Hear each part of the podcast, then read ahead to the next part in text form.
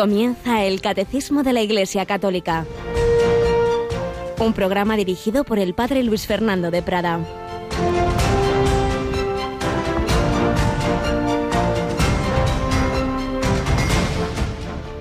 La mies es mucha y los obreros pocos. Rogad, pues, al dueño de la mies que envíe obreros a su mies. Poneos en camino. Mirad que os envío como corderos en medio de lobos. Alabado sean Jesús, María y José.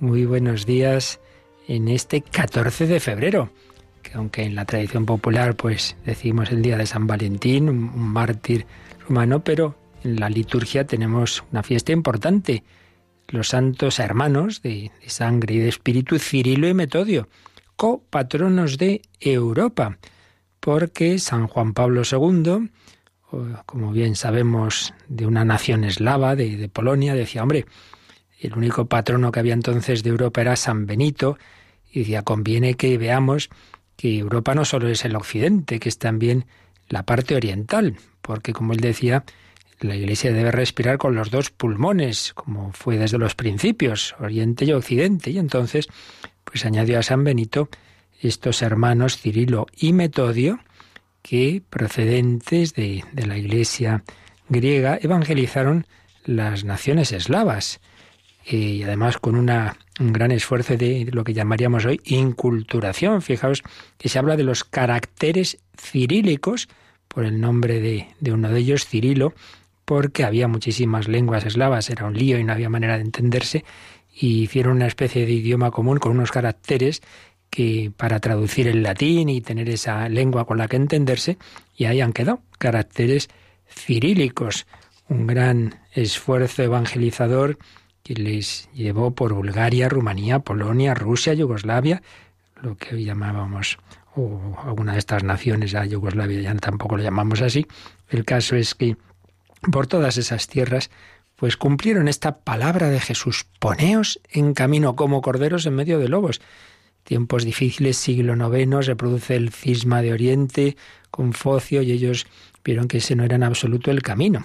El camino es, en efecto, ese respeto a las peculiaridades de cada pueblo, como hicieron ellos, pero desde la misma fe y desde esa unidad de, gobierno, de pastoreo, que viene por, por aceptar al, al sucesor de Pedro como cabeza de la Iglesia y a los demás obispos en comunión con él. Pues pedimos por esta Europa tan herida en, en esas raíces cristianas que lamentablemente en la parte sobre todo occidental ha ido perdiendo. En buena medida se mantienen más en varias de esas naciones de Oriente.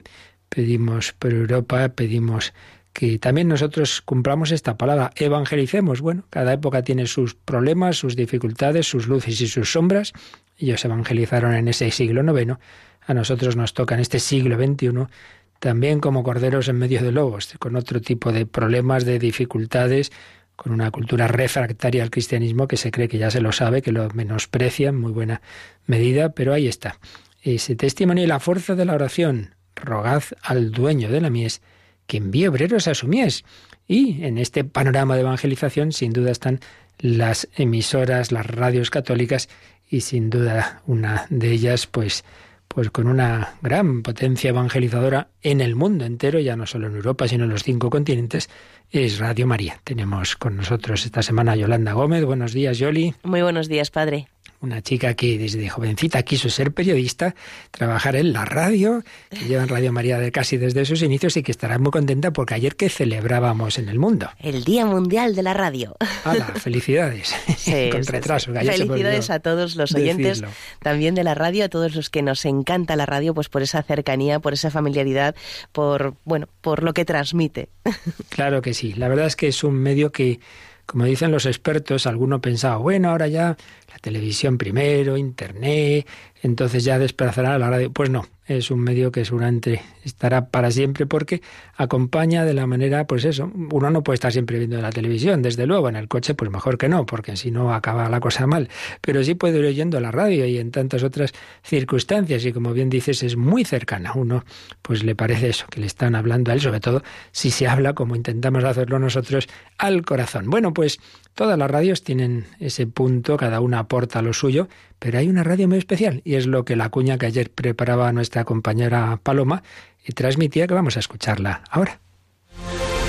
La radio es un medio que nos ha acompañado durante muchos años. 3, 4, 5, 6 en una operación de desesperación contable. Hay radios que informan, otras que debaten temas políticos o económicos. Comparece en el escritorio y que, como decías, asegura. Hay radios que retransmiten eventos deportivos. Yo tengo dos dudas en el equipo, una en el lateral izquierdo si juega Marcelo. Hay radios que ponen música en tu día, que entretienen y divierten.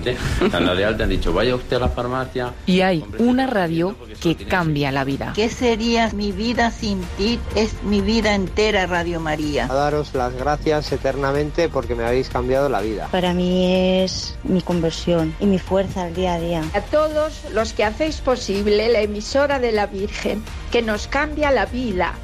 Gracias, gracias, gracias. Radio María 20 años contigo. Pues gracias daba esta oyente y gracias damos nosotros porque esta radio es posible gracias a todos y cada uno, a tantísimos voluntarios que desde que empezó esta radio hace 20 años han ido poniendo su esfuerzo, su tiempo, su dedicación, lo están haciendo ahora mismo a tantas y tantas personas que han rezado y que rezan, a tantos bienhechores, desde el que ha puesto sus céntimos a quien ha puesto sus miles, cada uno según sus posibilidades, y a todos los que, bueno, han ido trabajando, y ahora lo estamos haciendo también en esta radio, porque no se trata solamente, que está muy bien, de informar, de divertir, de retransmitir, se trata de dar voz a aquel que cambia la vida, que cambia la vida. Pues así pedimos a la Virgen María que nos ayude a todos y os pedimos a vosotros que nos ayudéis a ayudar a la Virgen María a ser instrumentos de conversión del cambio de la vida. Esa vida y esa fe por la que Cirilo y Metodio lucharon y por la que en otros países eslavos, como estamos oyendo estos días de, de Rumanía, pues han luchado y han sufrido en la persecución por la fe hermanos nuestros como Monseñor Todea.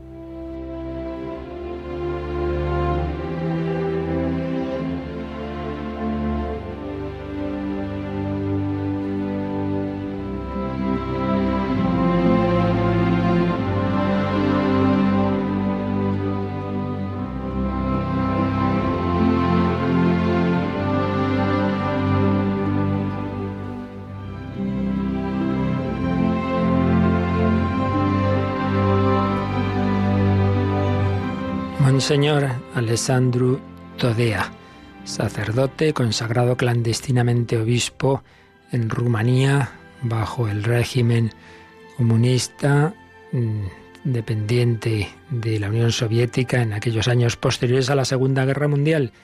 Hemos visto cómo lo habían conseguido encontrar, cómo lo habían detenido, cómo había sido objeto de tantas torturas y pasarlo muy mal, seguimos escuchando. El régimen no le pierde de vista y sigue presionándolo para que se una a la ortodoxia, es decir, para que deje la Iglesia Católica y se haga parte de la Iglesia Ortodoxa que dependía, pues estaba sujeta en aquel momento al régimen comunista. Llegan a prometerle la metropolía de Transilvania, sería el arzobispo metropolitano, trampolín hacia el patriarcado de Bucarest en caso de aceptar, pero él comentó, yo no ganaba nada con eso, puesto que ya era jefe. En la cárcel me habían nombrado nada menos que jefe de la brigada de limpieza y barrido de las letrinas. No perdía su sentido del humor. Quieren hacerme jefe de una diócesis. No, no, si ya soy jefe aquí de la brigada de limpieza en la cárcel, no es lo mismo, pero para él eso era lo importante, servir a Cristo.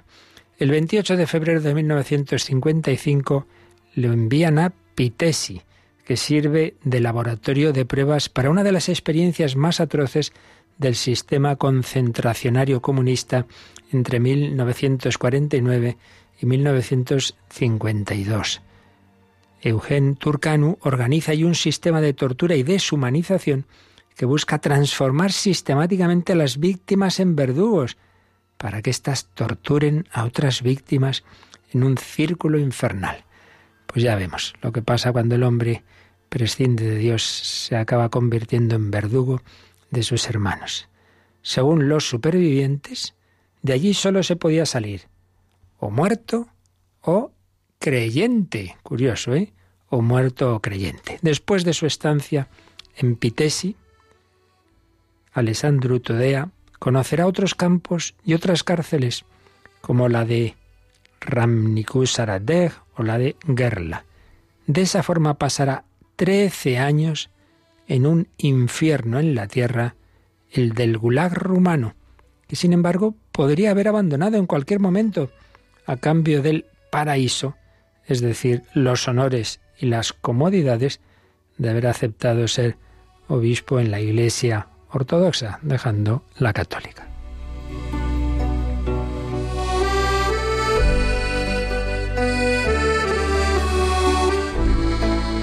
Pero Alessandro Tudea no solamente se negará a abandonar su iglesia, sino que descubrirá una significación religiosa y humana en su experiencia.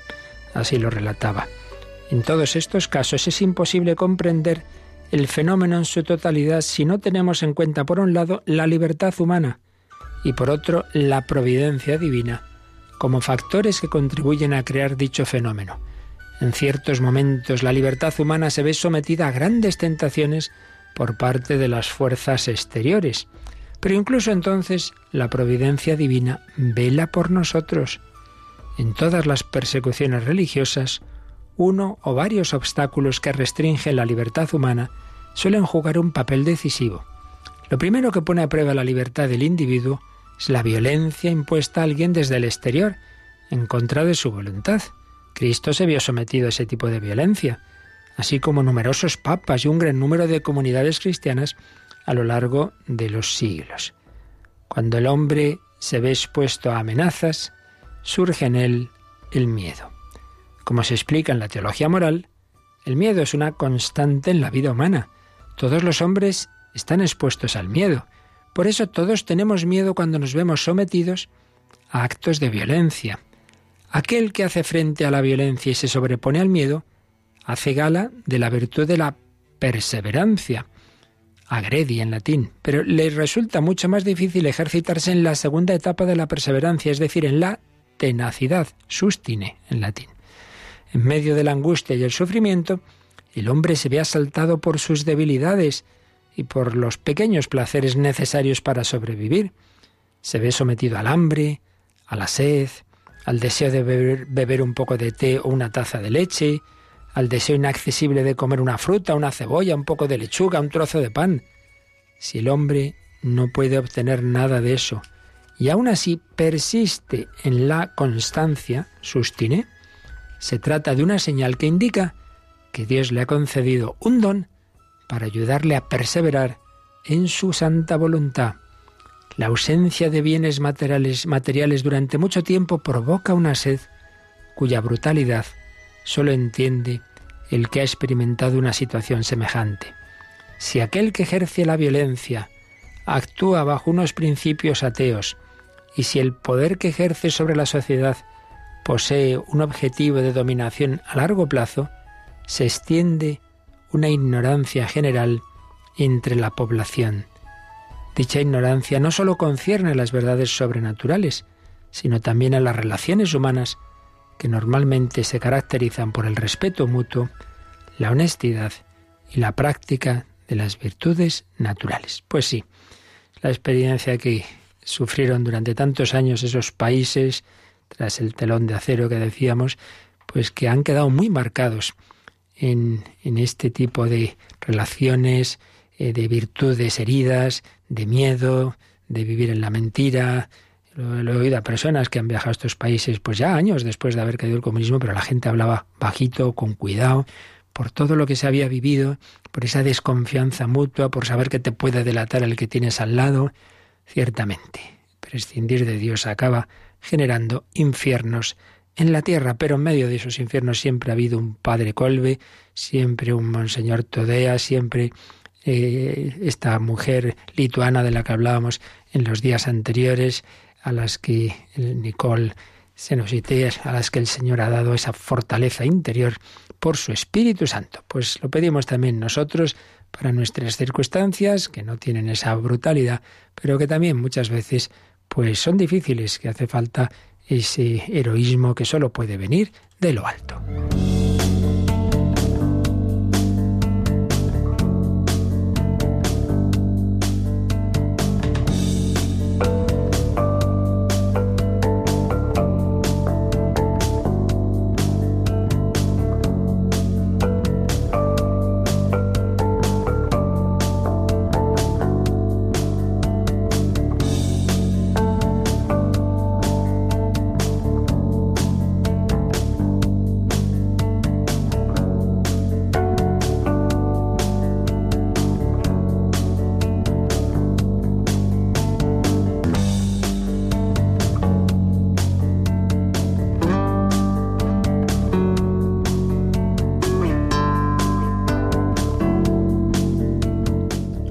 Que se mantuvo fiel a su fe católica, la habría tenido una vida muy fácil y cómoda, habiendo aceptado el, el paso a la iglesia ortodoxa, pero lo que a algunos les parece hoy día, va, que más da, ¿no? Pues es lo mismo. Pues, pues el, ese, el no dar ese paso le supuso años y años de cárceles, de torturas, de hambre, de sed y todo lo que antes oíamos. La fe católica que han vivido y viven a lo largo de los siglos miles de millones de personas y de la que estamos hablando en el catecismo, en esta parte del credo, creo en la Santa Iglesia Católica, estamos viendo los miembros que componen la misma, los tres grandes grupos, estados de vida. Habíamos visto la jerarquía, obispos, con el Papa a la cabeza, sacerdotes, estamos ahora en el laicado. Y concretamente habíamos pasado ya a ver cómo todo cristiano y por tanto también todo laico participa, según su propia vocación, en esas tres dimensiones de la misión del Mesías, de, Jesucristo, misión sacerdotal, profética y real. Cristo es sacerdote, profeta y rey. Entonces vimos en este primer aspecto de la misión sacerdotal que todo cristiano bautizado, incorporado a Cristo, participa de su sacerdocio porque lo esencial del sacerdocio, del sacerdocio común de los fieles, es ofrecer sacrificios. Ofrecían los sacerdotes del Antiguo Testamento, hoy sacrificio es tu propia vida, ofrecer toda tu vida en todas sus dimensiones. Hablábamos ayer de la unidad de vida. Cristiano no solo es cristiano cuando va a misa y reza, no, no, en todo momento de su vida. Por eso debemos ofrecer y vivir unidos a Dios, pues no solo la oración, sino el trabajo, el descanso, la vida familiar, el, el ocio, todo, todo debe vivirse en el Espíritu Santo. Vida espiritual no solo son los ratos de oración, vida espiritual es, debe ser toda la vida humana vivida en el Espíritu Santo. Veíamos que esa vida cristiana, pues ciertamente tiene dos grandes dimensiones, tiene esos dos palos de la cruz, ser de Dios, dimensión vertical, sí, tiene momentos fuertes de liturgia, de oración, pero realmente todo el día debemos vivirlo en unión con Dios. Uno debe mantener esa unión de su corazón con el Señor, aunque esté en el trabajo o viendo un partido de fútbel no embeberse de tal manera que uno se olvida por completo de Dios, de una manera eh, afectiva en el corazón, no es que tenga uno que estar pensando y diciendo, pero mantener la unión con Dios, ser de Dios. Ser para los demás, uno de entrada debe tener esa actitud de en lo que de mí dependa, pues yo me pongo al servicio del prójimo, me encuentro a alguien en un momento difícil y, ahí estoy yo. Y esa actitud que debe ser permanente, pues sí, tiene momentos especialmente señalados Oye, pues ahora voy a hacer visitar a esta persona, esta obra de misericordia, voy a ayudar a tal otra, y voy a hacer esta obra evangelizadora. Ser de Dios, ser para los demás. Pero el cruce de esos dos palos, vertical y horizontal, forma la cruz. Y es que el ser de Dios y ser para los demás en todo momento implica la abnegación. Si uno quiere amar mucho a Dios y al prójimo, pero sin, sin mover un dedo, me parece a mí que no, que no, eso no es fácil. Y eso implica el sacrificio, eso implica muchas veces, oye, que ahora me levanto, que no me apetecía hacerlo y estoy aquí me a gusto en mi sillón, pero me necesitan. Entonces, si uno no tiene dominio de sí, las virtudes morales, la templanza, si uno lo primero que le apetece tiene que ir a por ello, pues claro, casi no hay manera. Y si uno se deja llevar de sus impulsos, pues así no hay fidelidad matrimonial que resista, porque aquí el primer impulso que me viene de que se me cruza tal persona, tal otra, no. Por eso, ser de Dios, ser para los demás, implica también la abnegación, no ser de esa parte egoísta de mí mismo, de la parte salvaje de nosotros mismos.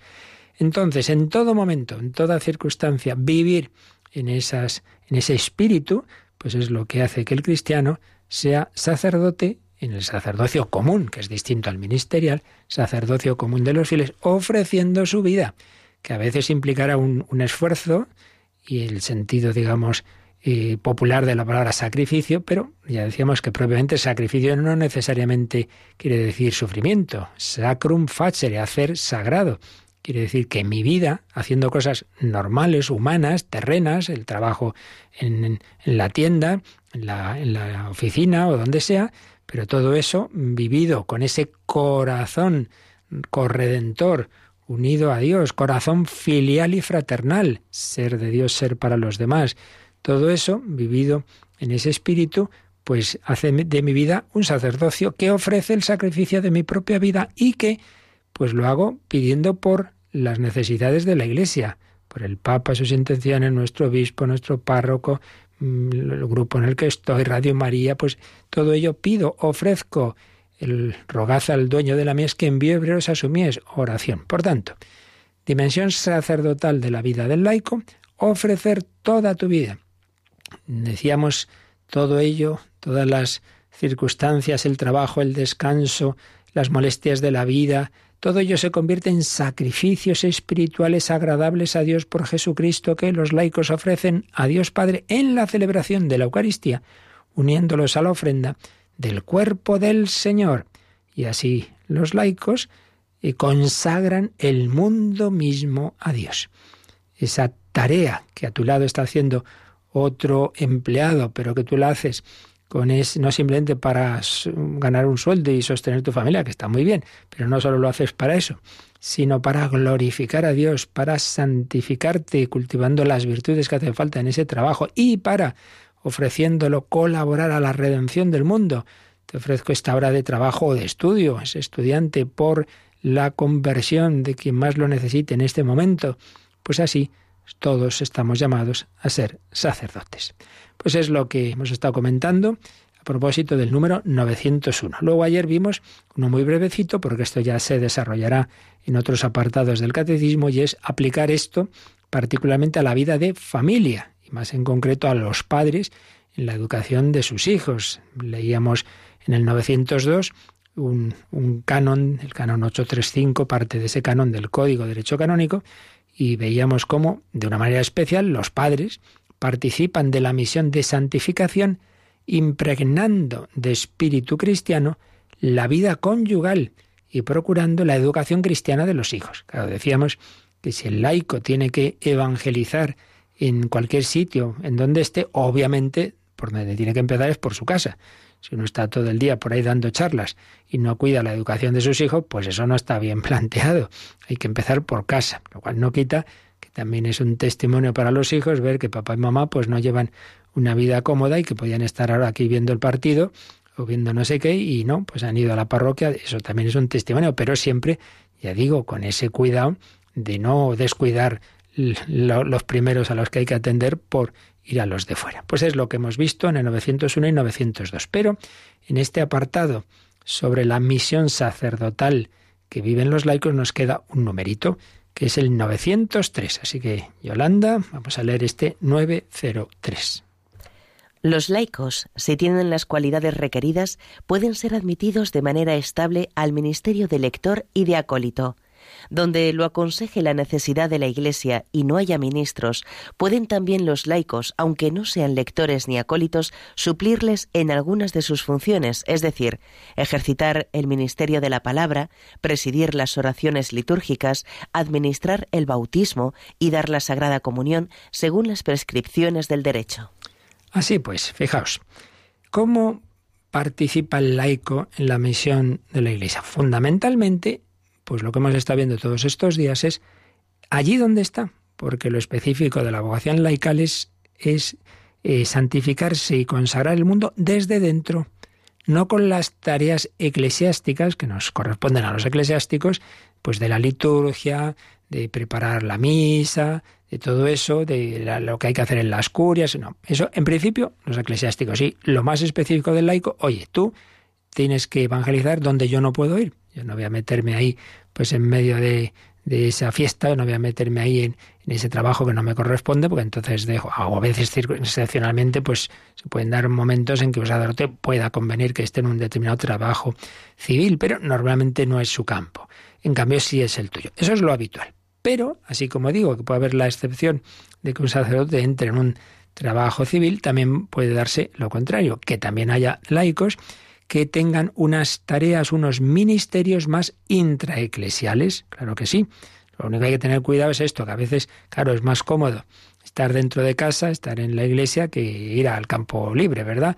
y a veces hay eso, laicos que están todo el santo día, uno dice, bueno, que no tiene otro sitio aquí más que la sacristía y la iglesia, que, que, que hay que ir afuera también, ¿no? Pero bueno, de todo tiene que haber en la iglesia.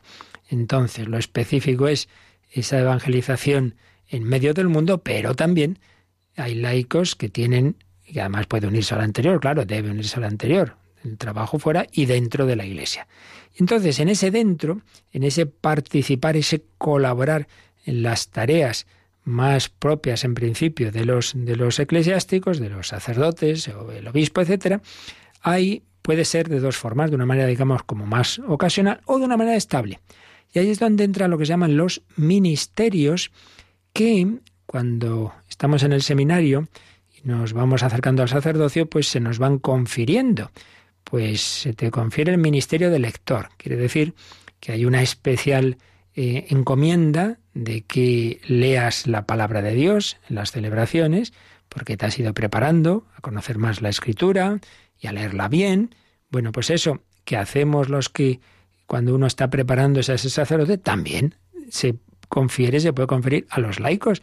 Entonces un laico, pues que lo mismo, que conoce la escritura, que lee bien, pues puede recibir, el párroco puede decir, oye, pues vamos a darte este ministerio de lector, es decir, que habitualmente los que lean aquí, pues tengan este ministerio. Puede ser así, aunque, como digo, y nos ha dicho este, este número, también puede ser Oye, sin necesidad del ministerio, otra persona con un momento dado, pues tiene que leer y ya está. Y el de acólito, esto ya es un, paso más. Pues lo mismo, en el seminario nos instituían un momento dado, te ibas acercando ya al, al, final de la etapa formativa y antes de la ordenación de diácono está ese ministerio de acólito. ¿Qué hace el acólito? Es ministro extraordinario de la Eucaristía. Quiere decir que cuando no hay suficientes sacerdotes o hace falta llevar la comunión o en misa hay muchísimas personas y, para ayudar, pues tienes lo mismo, una especial preparación y encomienda para distribuir la sagrada comunión de manera extraordinaria. No tiene sentido que el sacerdote se siente y estando sano, quiero decir, y ale a dar la comunión los acolitos. Hombre, no, es ayudar si hace falta, pero no en lugar de. Pero está ese ministerio. Y de nuevo lo mismo, puede conferirse de manera estable entonces tú ya eres acólito, te lo encomendado la iglesia, entonces puedes ayudar en tu parroquia y lo veréis muchas veces, ¿no? Pues laicos que ayudan en la distribución de la Sagrada Comunión en las misas o que ayudan al sacerdote a llevar la comunión a los enfermos, porque ciertamente, tal como está el panorama de, de muchos sitios, sobre todo de, de escasez de clero, pues es difícil, por no decir imposible, llegar a tantas personas mayores, enfermas, que les gustaría recibir la comunión y que el sacerdote no da abasto. En esto muchas veces hay poca comprensión, porque va, ay, que no viene, es que no viene a verme casi nunca. Pero va a veros y entonces va una persona a la parroquia, ¿dónde está el cura? Y, se quejan de que no está, pues el que está visitando a los enfermos, y el enfermo se queja de que no va a verle. Bueno, si que se hace lo que se puede, como en la radio, ¿no? Entonces, y es necesario también colaborar. Y entonces hay personas que pueden tener, y está muy bien, este ministerio de lector para ayudar a la lectura de la palabra de Dios y de acólito para ayudar en la distribución de la Sagrada Comunión. Eso de una manera estable. Hay una pequeña ceremonia, hay una eh, institución de sus ministerios, pues con el, permiso del, del, obispado del lugar, el párroco presenta, oye, tales personas, pues las queremos instituir, lectores y acólitos. Eso es lo que nos ha dicho la primera parte del número 903, citando el canon 230 del Código de Derecho Canónico. Y en una segunda parte de ese canon, el 903 sigue diciendo que donde lo aconseje la necesidad de la Iglesia y no haya ministros, no haya sacerdotes, pueden también los laicos, incluso aunque no hayan recibido ese ministerio del lectorado o acolitado, pueden suplir en algunas de sus funciones a los sacerdotes, como es, por ejemplo, ejercitar el ministerio de la palabra, presidir las oraciones litúrgicas, administrar el bautismo y dar la Sagrada Comunión. Pues hemos entrevistado varias veces en Radio María, recientemente yo a un, a un sacerdote que está misionero en, lugares en que un montón de aldeas, de pueblos y que está el solo y claro, pues, pues muchas veces solo puede pasar por cada pueblo pues una vez al mes. ¿Y qué pasa los demás fines de semana? Pues tiene laicos preparados que hacen una liturgia de la palabra, que leen, leen las lecturas de ese domingo, que hacen, presiden unas oraciones y que distribuyen la Sagrada Comunión. Incluso, como bien sabemos, y aquí nos ha recordado este número, el primer sacramento, realmente el más importante en cuanto puerta de todos los demás, que es el bautismo, puede administrarlo un laico, en caso de necesidad. Siempre es mejor un sacerdote o un diácono, pero puede administrarlo un laico, es así. Incluso, fijaos, en caso de especialísima necesidad, un no católico al que se le dice pues lo que hace la Iglesia Católica y estoy pensando mm, una persona que aquí entrevistamos también, un chico que se japonés que se convirtió y que hoy día es sacerdote y por teléfono le explicaba familiar suyo cómo bautizar a su abuela mm, que quería ser católica, entonces, pues mira, coge el agua tal y cual, pues sí, pero bueno, eso ya es súper excepcional, ¿verdad? Pero aquí lo que se nos habla es de ese cristiano laico que en caso de necesidad puede bautizar. Bueno, enseguida seguimos viendo este aspecto, esta colaboración del laicado, pero vamos a insistir en que lo principal es que toda nuestra vida, todo lo que hagamos, pues esté hecho para la gloria de Dios y para ello es necesario hacer la voluntad del Señor y vivir todo en ese espíritu, en ese espíritu de ofrenda, en ese espíritu sacerdotal de he aquí que vengo a hacer tu voluntad, como dice Cristo al entrar en el mundo, nos dice la carta a los hebreos. Y como nos propone San Ignacio de Loyola en esa preciosa contemplación para alcanzar amor del final de sus ejercicios, Señor, toma mi voluntad, mi entendimiento, todo, todo, todo yo te lo ofrezco para que a través de mí puedas seguir haciendo tu obra en este mundo. Vamos a decírselo de una manera musical, ofrecer al Señor nuestra vida.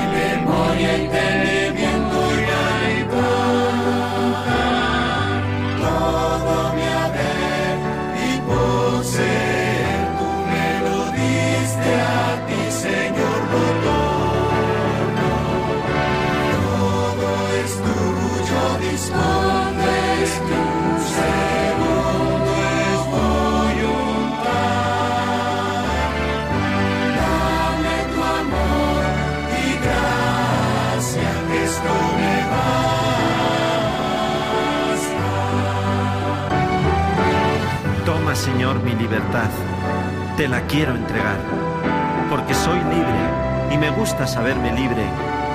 Te agradezco, mi Señor, que respetes el don de mi libertad, porque así puedo amarte, puedo seguirte y me siento siempre nuevo en la entrega de mi amor. Toma, Señor, mi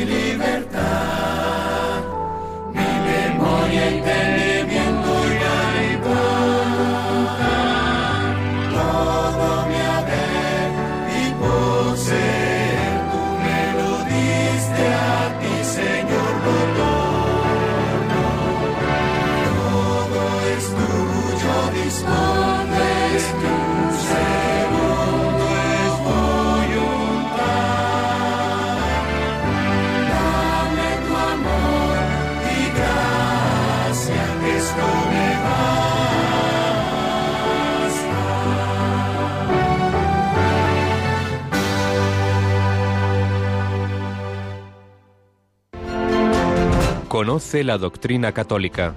Escucha el catecismo de martes a jueves de 8 a 9 de la mañana y los sábados a la misma hora profundizamos en los temas tratados en el programa En torno al catecismo. Toma, Señor, mi libertad. Bueno, pues todos, sacerdotes religiosos, laicos, todos debemos preguntar al Señor qué quieres que haga. Y no solo, claro, en la decisión fundamental de cuál es mi puesto en la iglesia, cuál es mi vocación, sino luego en el día a día. Bueno, entre las cosas que puedo hacer, ¿qué, es lo que me pides ahora? Que no necesariamente es lo mismo que hace tres meses. El cristianismo no es cumplir unas normas ahí abstractas, sino cada día en diálogo con el Señor, ¿qué quieres hoy de mí? Porque hay que estar abierto a las sorpresas de Dios, que dice el Papa. A ver qué me pidió. Entonces el Señor, primero a todos, por supuesto, nos pide trabajar en nuestra propia santificación, vocación universal a la santidad, que esencialmente es esto, hacer la voluntad de Dios y es unirse a Dios por amor. Por eso ir a las fuentes del amor. Para amar hay que conocer, conocer a Cristo con la meditación del Evangelio, con la contemplación de su vida, el trato íntimo con Él en la oración, tratar de amistad con quien sabemos que nos ama, tomar baños de sol, ponerme ahí ante la Eucaristía, el sol radiante de Jesucristo resucitado y vivo. Como decía Pablo VI, San Pablo VI, en una carta que escribió a un congreso eucarístico, en la Eucaristía Jesucristo vive y actúa. Esto es muy importante. A veces como que nos hacemos una imagen de como del sagrario como una especie de caja, que ahí hay una reliquia. No, no, no. Ahí está un hombre vivo, de corazón palpitante, un hombre que es Dios. Es la presencia del Cristo resucitado y vivo del cielo que se hace presente en la tierra. Ahí está vivo. Te mira, te ama. Por eso ponerte ante el sagrario tranquilamente, aunque no pienses gran cosa, nada, como tampoco se piensa mucho ahí tumbado al sol en la playa, tomando baños de sol, tomar baños de Eucaristía. Y desde ahí, Señor, ¿qué quieres que haga? Pues bien, en esa vocación y en esa misión, Señor, ante todo, te pide que te santifiques en tu vida ordinaria, familiar, laboral, etcétera, pero también puede llamarte a una colaboración de un tipo más intraeclesial, como decíamos, en ese ámbito de la liturgia y también en otros ámbitos de la vida de la Iglesia, en Cáritas, etc. Entonces veíamos en esa parte de la liturgia, en el 903, que existe una colaboración, digamos, como más estable a través de los ministerios del lector y el acólito. Y entonces el catecismo nos dice que para que entendamos más eso de los ministerios podemos anticipar irnos a un número que ya veremos, si Dios quiere más adelante, que es el número 1143. Así que vamos a leer este número 1143. En orden a ejercer las funciones del sacerdocio común de los fieles, existen también otros ministerios particulares no consagrados por el sacramento del orden y cuyas funciones son determinadas por los obispos según las tradiciones litúrgicas y las necesidades pastorales. Los acólitos, lectores, monitores y los que pertenecen a la Escola Cantorum desempeñan un auténtico ministerio litúrgico. ¿Veis? Ministerios litúrgicos. Esto no es una novedad de ahora hace tres meses. Esto es un texto del Vaticano II, Sacrosantum Concilium. Y por supuesto, cuando hablamos de los laicos, laicos y laicas. Es decir, que esto, puesto que no es parte del sacramento del orden, que es el que sabemos con certeza que que en la mente del Señor y por tanto de la Iglesia está reservado a los varones, pero esto no es de por sí del sacramento del orden. estos ministerios y por tanto pues no tiene que extrañarnos absolutamente nada que haya mujeres que por supuesto no solo hacen las lecturas, sino que den la comunión eh, en, la, en la celebración, la lleven a los enfermos, que presidan una de estas celebraciones que estamos diciendo. Pues anda, que no hay eh, en misiones, sobre todo religiosas, que vamos, hacen las cosas de, maravilla en, en, esas comunidades cristianas, como también aquí hemos entrevistado a más de una. Así pues, esos ministerios que de una manera estable, pues precisamente por esa estabilidad y por pedir al Señor una gracia especial, pues se hace esa, esa institución, un rito litúrgico, de encomendar de una manera habitual a una persona, pues que colabore en la liturgia pues con estas tareas, el lectorado, el acolitado, y luego aquí se han mencionado algunos otros, ¿no? Pues esas municiones que se pueden hacer en la liturgia, por supuesto el canto, es muy importante, muy importante. Eh, la Iglesia siempre ha estimado mucho la dimensión musical, la buena música litúrgica, de la cual pues también tenemos aquí en Radio María programas que nos ayudan a valorar esa música. Pues bien, esto es lo esencial, podríamos seguir mucho más claro, pero catecismo nos da lo esencial de cada aspecto de este apartado concretamente de la participación de los laicos en la misión sacerdotal de Jesucristo. Pero son tres funciones las que estamos viendo de Cristo que participa el cristiano y el cristiano laico. La sacerdotal, la profética y la real. Así que vamos a pasar a, a la segunda, a la misión profética, la participación de los laicos en la misión profética de Cristo. Y ello empieza en el catecismo con el número 904. Así que vamos con el Yoli. Cristo realiza su función profética no solo a través de la jerarquía, sino también por medio de los laicos. Él los hace sus testigos y les da el sentido de la fe y la gracia de la palabra. Y cita el catecismo una frase del gran doctor de la Iglesia, Santo Tomás de Aquino. Enseñar a alguien para traerlo a la fe es tarea de todo predicador e incluso de todo creyente. Así pues, alguno quizá diga, uy, eso de que voy a ser profeta es que voy a anunciar el futuro. No, ya hemos dicho varias veces que profeta, profete, el que habla en nombre de otro, el que habla en nombre de Dios, no necesariamente es hablar, anunciar el futuro. Ahí viene la cosa de que esos grandes testigos del Antiguo Testamento que llamamos los profetas, pues sí, con frecuencia Dios les daba también un conocimiento de, que hablaran de aspectos futuros, pero no necesariamente, eso no es lo esencial, ni mucho menos. Lo esencial es eso, que Dios encomienda una palabra que tú tienes que decir. Eh, oráculo del Señor, os, digo lo que me ha dicho el Señor, no lo que a mí se me ocurre. Verdadero profeta como veíamos en, tantos casos del Antiguo Testamento, por ejemplo el profeta Jeremías, que al pobre le daban palos por todos lados, decía, si yo hago lo que me ha dicho el Señor que os diga, yo esto no son cosas mías, yo qué culpa tengo, transmito la palabra de Dios.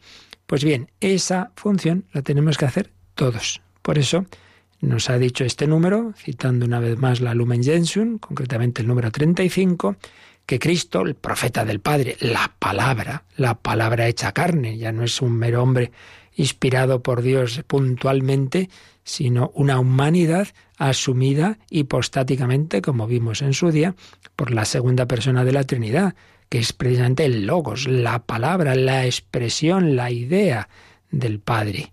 Esa palabra hecha carne es Cristo y por tanto es el profeta por antonomasia. Pues bien, Cristo prolonga su palabra en la historia, en el tiempo y en el espacio a través de su cuerpo místico.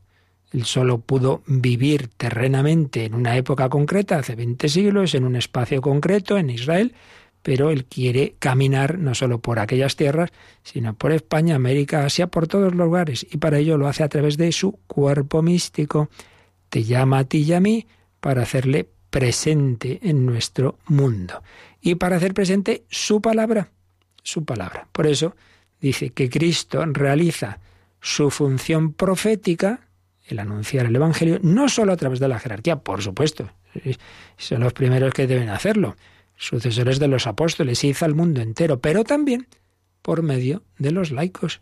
Tú también estás llamado a hacer presente la palabra de Cristo, también por medio de los laicos. Él los hace sus testigos y les da el sentido de la fe y la gracia de la palabra.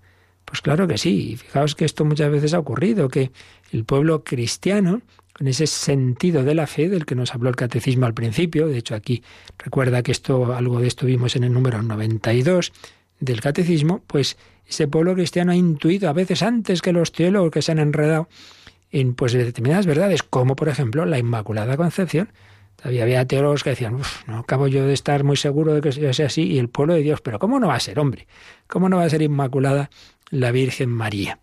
Pues sí, el Señor da el sentido de la fe a las personas humildes y buenas, porque esto más que cosa de, de haber leído mucho y ser muy inteligente es cosa de humildad.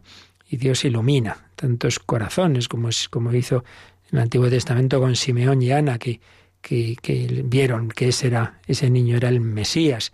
Pues hoy también el Señor llama a ser profetas, pues a lo mejor esa abuelita analfabeta, pero que, pero que sabe lo más importante, que no sabe el nieto que sabe mucha informática y muchas tonterías, pero no sabe el sentido de la vida.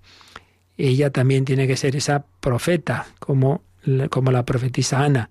Les da el sentido de la fe y la gracia de la palabra. Así pues, tú estás llamado a ser sacerdote y profeta, porque hemos oído lo que decía Santa Tomás, enseñar a alguien para traerlo a la fe, para invitarle a vivir en, la fe, es tarea de todo predicador y de todo creyente. No, no, esto que lo haga el sacerdote, hombre, pues a lo mejor tú no lo vas a explicar como sacerdote, pero tú puedes decir tu palabrita, tu ejemplo, tu consejo, como no, que, que no vas a poderlo hacer. De esto también, evidentemente, habló la exhortación Christi Fideles Laici, vamos a leer el párrafo en el que eh, introducía este aspecto de la dimensión profética de la vida del laico. En el número 14 dice esta exhortación posinodal sobre el, el laicado de San Juan Pablo II. La participación en el oficio profético de Cristo, que proclamó el reino del Padre con el testimonio de la vida y con el poder de la palabra, habilita y compromete a los fieles laicos a acoger con fe el Evangelio y a anunciarlo con la palabra y con las obras, sin vacilar en denunciar el mal con valentía. Aquí hay otro aspecto de la dimensión del profeta, cuántas veces el profeta del Antiguo Testamento denunciaba cosas que se estaban haciendo mal y por eso le llegaban los palos, claro, como por supuesto le pasó a Juan Bautista. Podía haberse callado y no haber dicho nada de que Herodes estaba con la mujer que no era suya, pero no se calló. Y claro, eso le costó el cuello. Dimensión profética dice, así como Cristo proclamó el reino con el testimonio de la vida y el poder de la palabra. Claro, primero hay que intentar vivir lo que uno predica. Si no, pues como dicen en los pueblos, una cosa es predicar y otra es dar trigo, ¿verdad? Intentar primero ese testimonio de vida, pero también anunciar, anunciar con la palabra y las obras sin vacilar en denunciar el mal. Unidos a Cristo, el gran profeta, y constituidos en el Espíritu, el Espíritu Santo, testigos de Cristo resucitado, los fieles laicos son hechos partícipes tanto del sobrenatural sentido de la fe de la Iglesia, que no puede equivocarse cuando cree, cuanto de la gracia de la palabra. Son igualmente llamados a hacer que resplandezca la novedad y la fuerza del Evangelio en su vida cotidiana, familiar y social, como también a expresar con paciencia y valentía, en medio de las contradicciones de la época presente, su esperanza en la gloria, también a través de las estructuras de la vida secular. Por tanto, estás llamado a ser profeta. Primero, porque simplemente intentando vivir el Evangelio, tu alegría, tu servicialidad, eso ya es un testimonio, eso ya es una palabra viva, una palabra a través de tus obras. Tu estudiante en esa clase en la que dice que nadie cree y tú eres ahí el más alegre y el ser más servicial, ya es un, un profetismo. Pero también, en cuanto hay ocasión, sin necesidad de estar haciendo sermones todos los días, pero decir también esa palabra y si hace falta esa denuncia. Y así, pues movidos por el Espíritu Santo, estás llamado a hacer que resplandezca en esa clase, en esa oficina, en ese trabajo, la novedad y la fuerza del Evangelio en tu vida cotidiana. Pues esto es lo, lo, propio del laico, que en la vida ordinaria, familiar y social, está llamado a expresar en medio del mundo las estructuras de la vida secular, llamado a expresar esa palabra de Dios. Bueno, seguiremos profundizando en este número y en los que vienen después sobre esa dimensión profética de la vida de la Iglesia, pero vamos a dejarlo aquí porque teníamos alguna consulta pendiente y también nos recuerdan ahora cómo podéis hacerlo través del teléfono o del correo electrónico.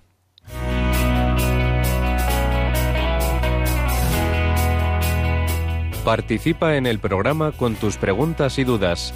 Llama al 91005 9419. 91005 9419. También puedes escribir un mail a catecismo catecismo arroba radiomaria.es.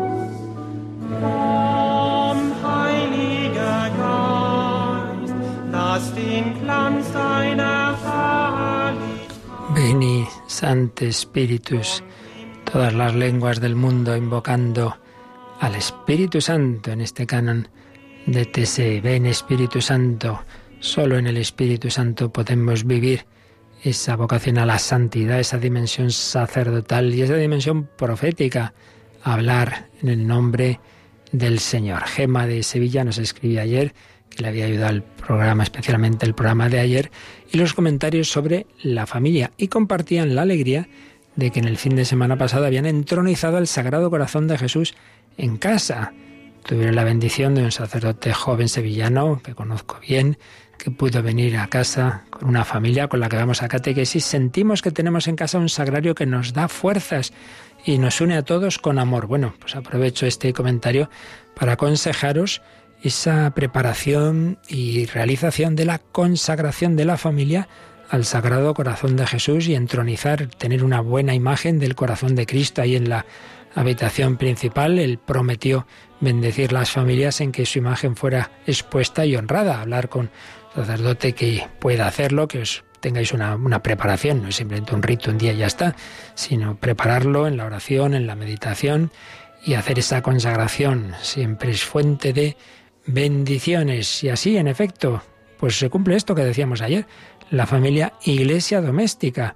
Tener ahí esa especie de sagrario sin presencia eucarística, ya se entiende, pero un rincón especialmente sagrado, rezar ahí por la mañana, por la noche, los domingos, quizá rezar laudes o leer el Evangelio del día siguiente, esa, ante esa imagen del corazón de Cristo. Y más en este año, centenario de la consagración de España, año jubilar en Getafe, pues puede ser un momento muy indicado. Veni, Santo Espíritus.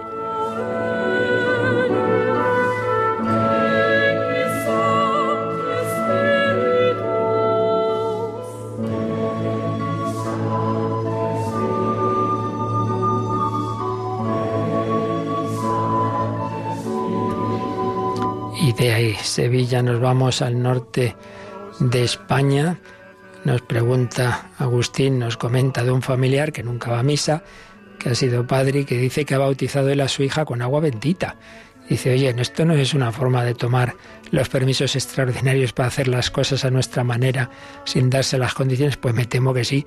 Una cosa es lo que hemos dicho antes, y claro, cuando una circunstancias extraordinarias en un sitio en que no hay sacerdotes o mm, peligro de muerte, en que está, ha nacido ese niño y está en el hospital, no encuentras al capellán, pues claro, coge el agua y lo bautizas tú. Bien, eso es lo extraordinario, pero hacerlo así porque sí, eh, sin necesidad, para no ir a la parroquia, pues es una barbaridad, evidentemente. Válido puede ser el bautismo, pero no son formas de, hacerlo.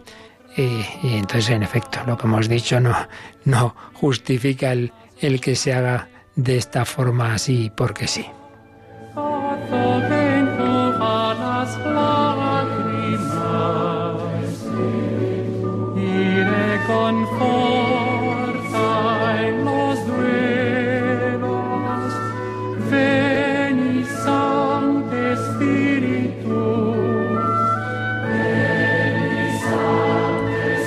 Finalmente, comento también, de vez en cuando llega algún correo de alguna persona que se extraña porque eh, en, la meditación del misterio del nacimiento de Jesús, por ejemplo, la que tenemos mm, a las seis y media de la mañana con el Rosario de Juan Pablo II, pues leemos el, se lee el texto del Evangelio de San Lucas que dice que María dio luz a su hijo primogénito. Alguna persona escandalizada, primogénito, como entonces que la Virgen tuvo más hijos, es una herejía, pero vamos a ver, por Dios, eso primero es lo que dice el Evangelio, no lo hemos puesto nosotros. Y se lee todos los años en, cuando llega la Navidad. Pero en segundo lugar, primogénito, en el lenguaje semítico, hebreo de la época, no quiere decir que luego haya más hijos. Es el primero aunque no haya más, porque mm, es el término que viene ni más ni menos que de la plaga de los primogénitos egipcios, que quiere decir el primer hijo, aunque repito, no haya más, pero siempre será el primero, haya o no haya otros después, antes no ha habido otros, se ofrece al Señor, se ofrece ese niño, se ofrece a Dios. Entonces es muy importante el primogénito. Entonces María dio luz a su hijo primogénito, luego no tuvo más. Fijaos hasta qué punto esto es verdad, que como muchas veces ocurre, la arqueología ha dado la razón a lo que creemos.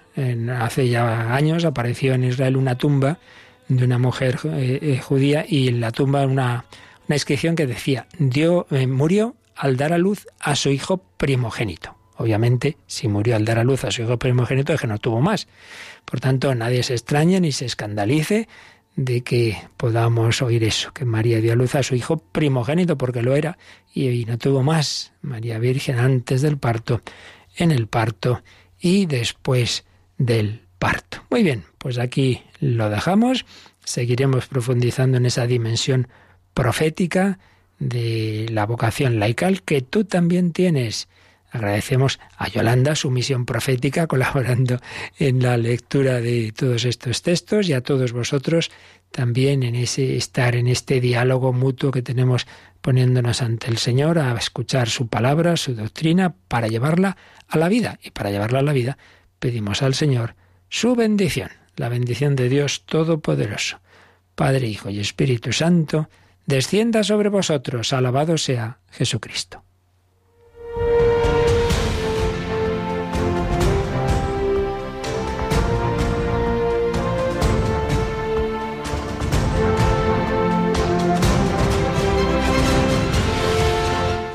Han escuchado en Radio María el Catecismo de la Iglesia Católica, un programa dirigido por el Padre Luis Fernando de Prada.